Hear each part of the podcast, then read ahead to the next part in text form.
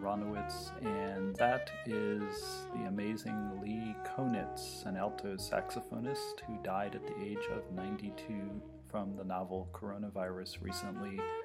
That is Mr. Konitz playing alongside Brad Mehldau in the song Round Midnight. So our condolences go out to Lee Konitz, Konitz and his family let's dive into some step one and step two prep here.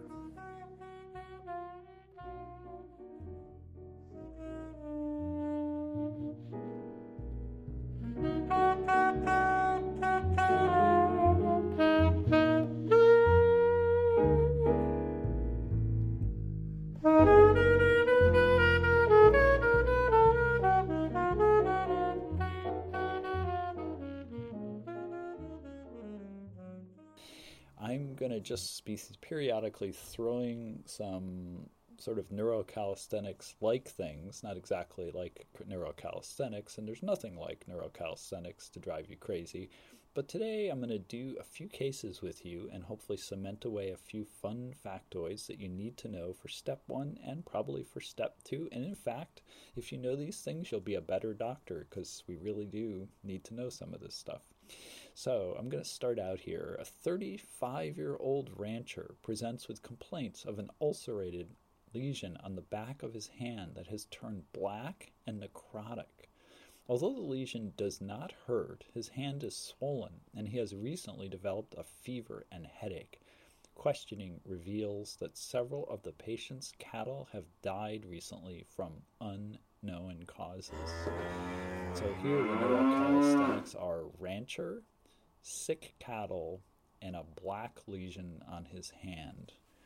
And there's a picture actually next to this little uh, case stem, and it's a picture of gram positive rods in these long chains. Okay, so what's your diagnosis? Yes, that's right, cutaneous anthrax caused by Bacillus anthracis. The disease is anthrax. It's a gram positive rod, end to end chains that form endospores. So, the etiology and epidemiology is that anthrax is transmitted through contact with spores, primarily a disease of animals. Human infection, so called zoonoses, can occur following contact with infected animals or animal products, including animal hides. HIV spores may remain viable for years in the environment. So, what are the clinical manifestations? There's four forms of anthrax that you sort of need to be aware of. This is, by the way, something they're bound to ask you on these exams for various reasons. Four forms of anthrax are recognized based on the site of inoculation. Cutaneous, the most common form, causes a localized inflammatory black necrotic lesion, or so called eschar. Inhalational is highly fatal and characterized by rapid and massive edema in the chest, followed by cardiovascular shock. Think about those postal workers who got inhalational anthrax from bioterrorism attacks back in the early 2000s. The third form is gastrointestinal, resulting from ingestion of spores in rare but less highly fatal fashion. And then there's injectional, which occurs in drug users who inject contaminated heroin. The pathogenesis, I'm not going to go into. You can read more about that if you wish. Sorry for those taking step one. The treatment and prevention, antibiotics such as ciprofloxacin, doxycycline, or cephalosporins have been used for treatment of susceptible vegetative organisms. Suspected exposures to spores are often treated with a long course, i.e., 60 days, of antibiotics such as ciprofloxacin. A variety of antitoxin strategies are currently in development. Vaccination with the anthrax vaccine absorbed or AVA vaccine targets the PA toxin subunit and is given in five injections over 18 months with yearly boosters. That does not sound like fun. But in this case, remember that eschar, remember the rancher, the sick cattle, and remember that ciprofloxacin is pretty much the first line therapy that we use for, for ciprofloxacin. You'll remember the government stockpiled a ton of ciprofloxacin after those uh, inhalational anthrax uh, attacks back in the early 2000s. That's a good way to remember this case. All right, next case for you. One hour after dining on sweet and sour pork and pork fried rice at a local Chinese restaurant, I think they had to get it to go because of the COVID virus thing. An 18 year old college freshman exhibits abdominal discomfort and nausea and then begins vomiting. Her roommate suspected it is something she ate and takes her to the campus health center. Actually, it was a video visit, but be that as it may, after determining that the symptoms were not alcohol induced, she is treated symptomatically. Remember that. She's treated symptomatically.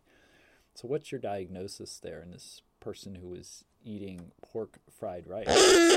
yes, that's right. Bacillus cereus or B cereus. Disease it causes food poisoning, eye infections, and intravenous catheter infections. By the way, I have never seen an eye or intravenous catheter infection from B. cereus, but I do believe that I seriously think it can occur.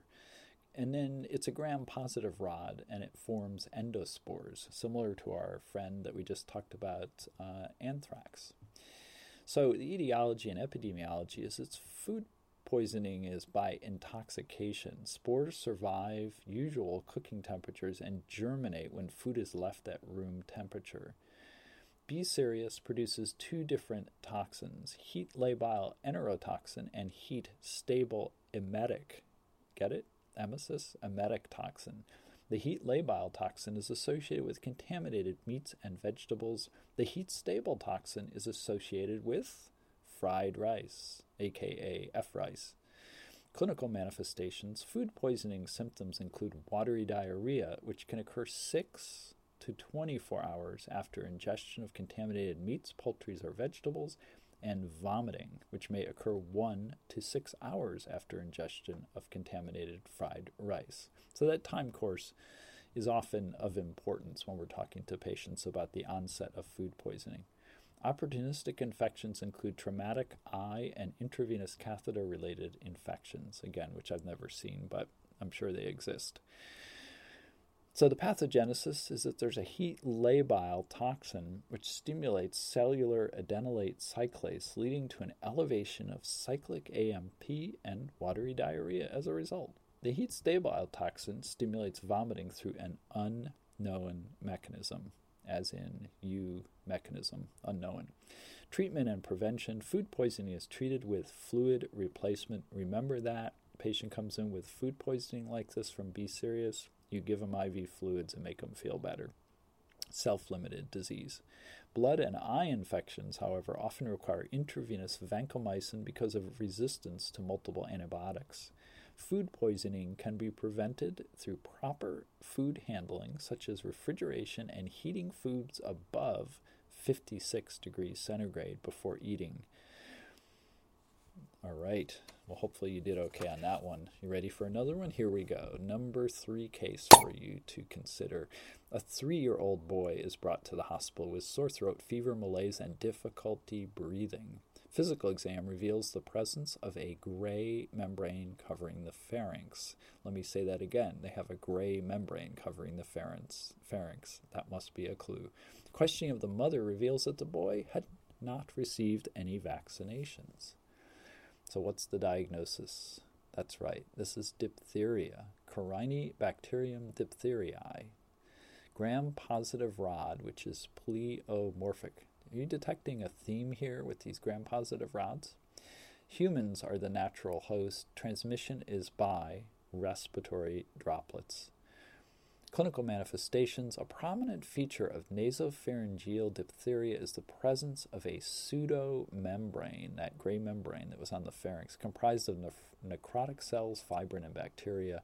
The pseudomembrane serves as a platform for bacterial growth and toxin production, death can result from mechanical obstruction of the airway or by toxin induced myocardial and neurologic damage. Pathogenesis. The major virulence factor is an exotoxin called diphtheria toxin. How about that? The diphtheria toxin is an AB toxin that ADP ribosylates, translation elongation factor 2 EF2, resulting in shutdown of protein synthesis and cell death. I defy you to remember all that. Treatment and prevention. Treatment includes a combination of antitoxin administration and antibiotics, such as penicillin or erythromycin. I'll say that again penicillin or erythromycin.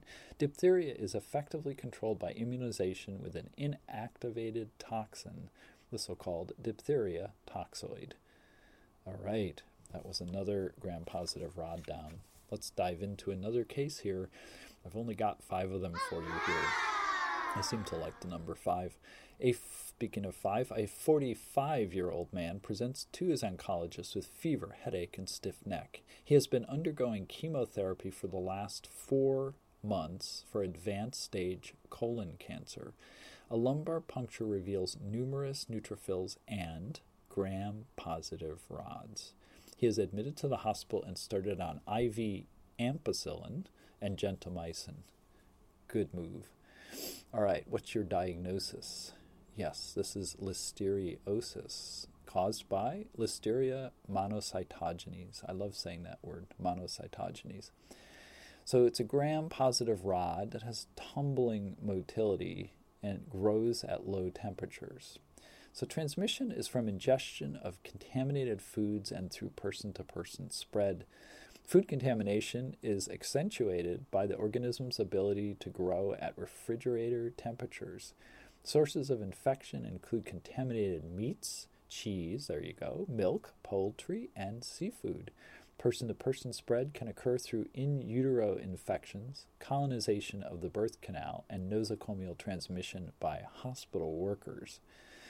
Wow. Clinical manifestations there are three categories of listeriosis perinatal listeriosis, which can manifest as meningitis, pneumonia, or septicemia, with severe cases resulting in stillborn births, spontaneous abortion, or an overwhelming disease called, ready for this?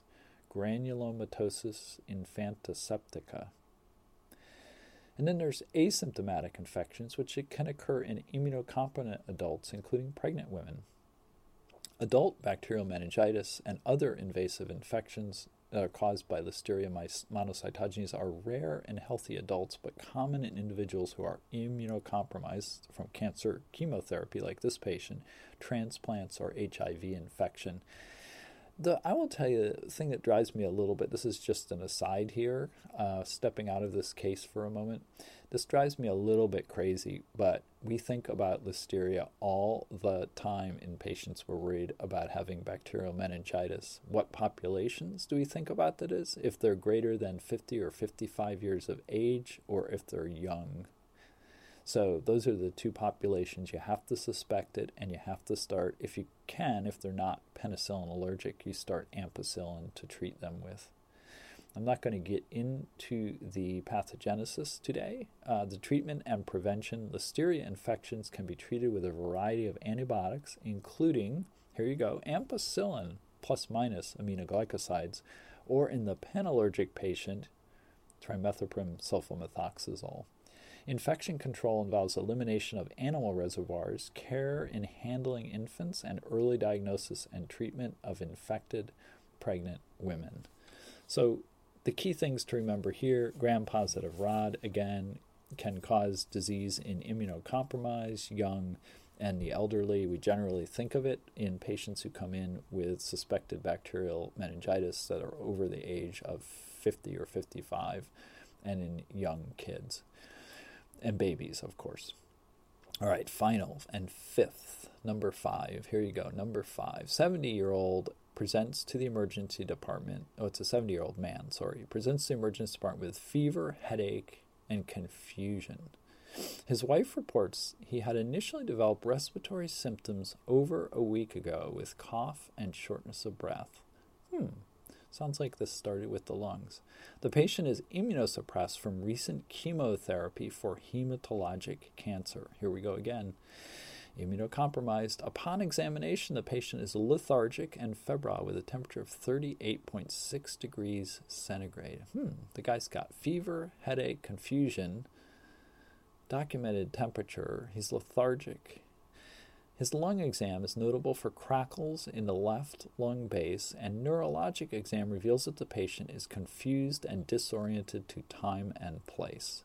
I'm going to bet he has meningitis, just to be on the safe side. Chest x ray reveals left lower lobe pneumonia with some nodular lesions. and MRI reveals a brain abscess. Aspiration of the brain abscess is performed.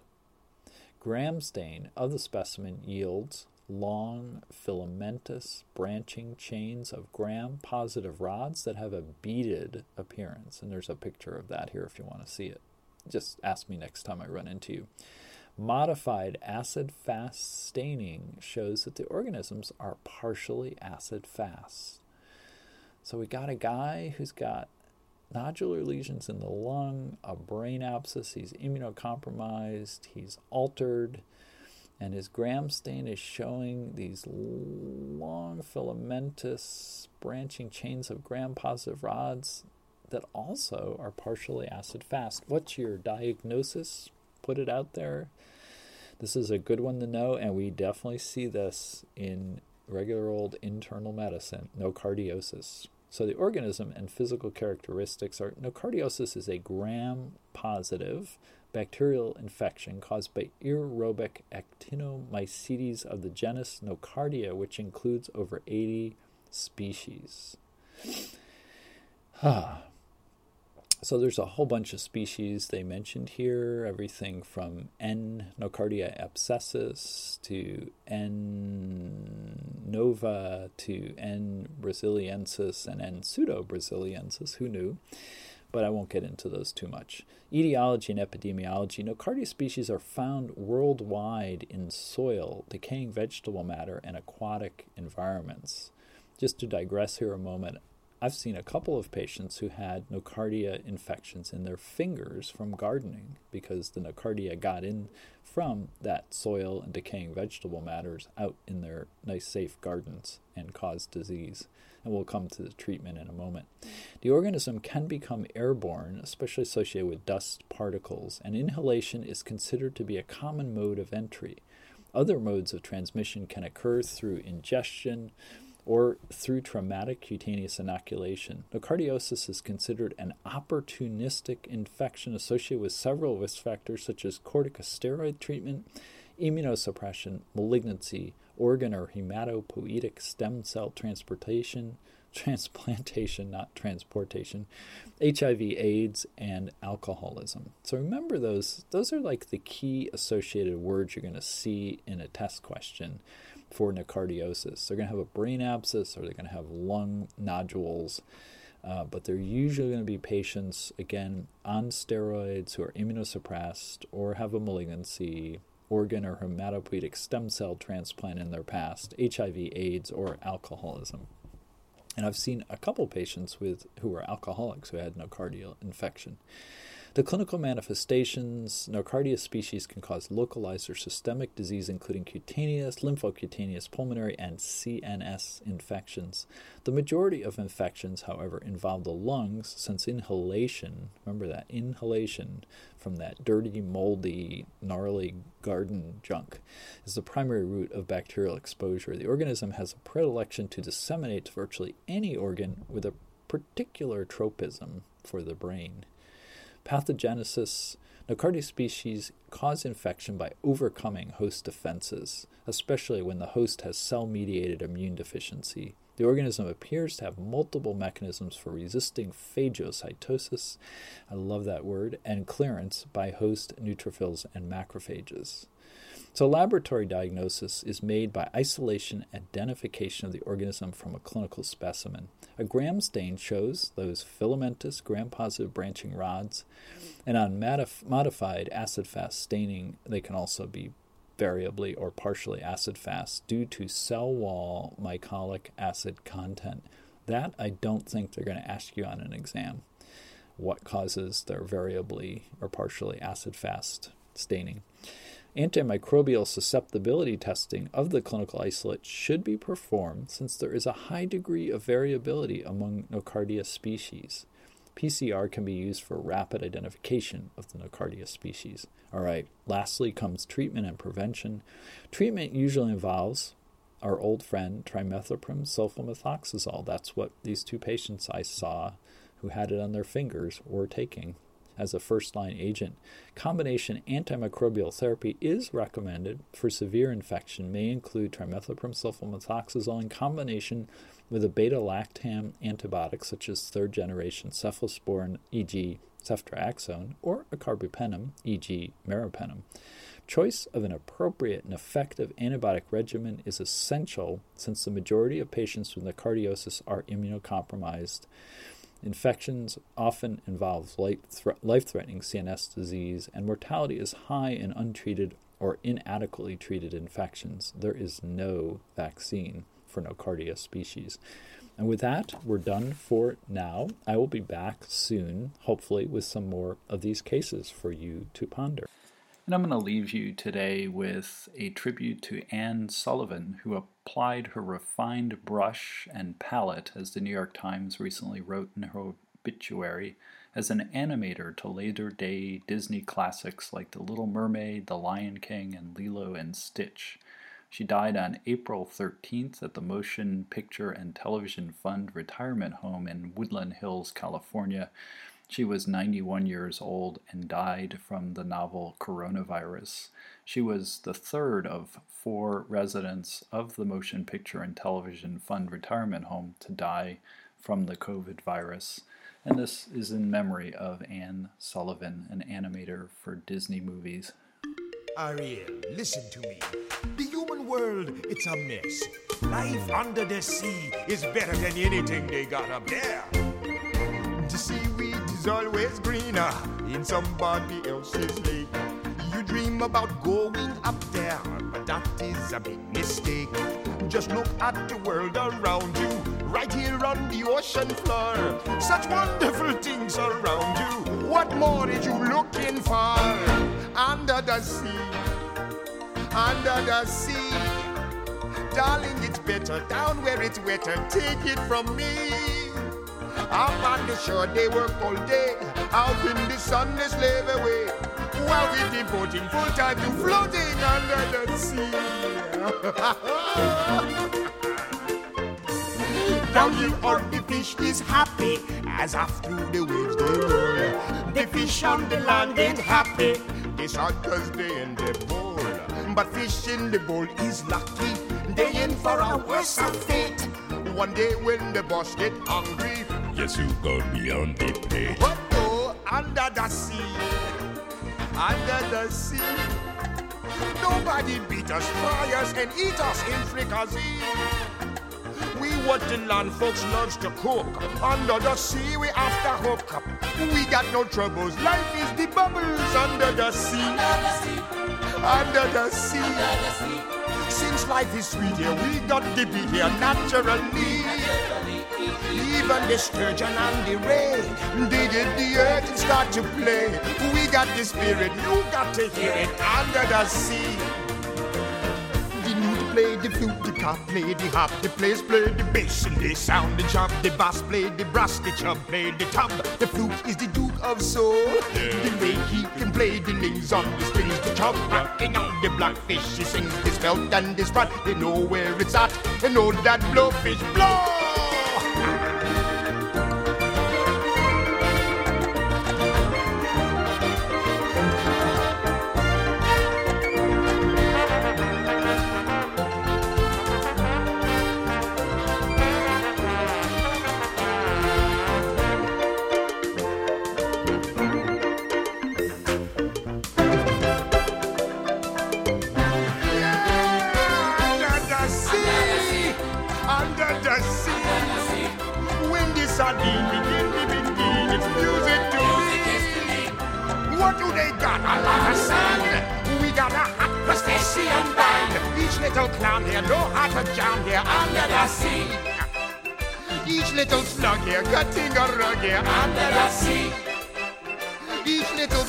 Here know how to here. That's why it's hotter under the water. Yeah, we in luck here down in the muck here under the sea.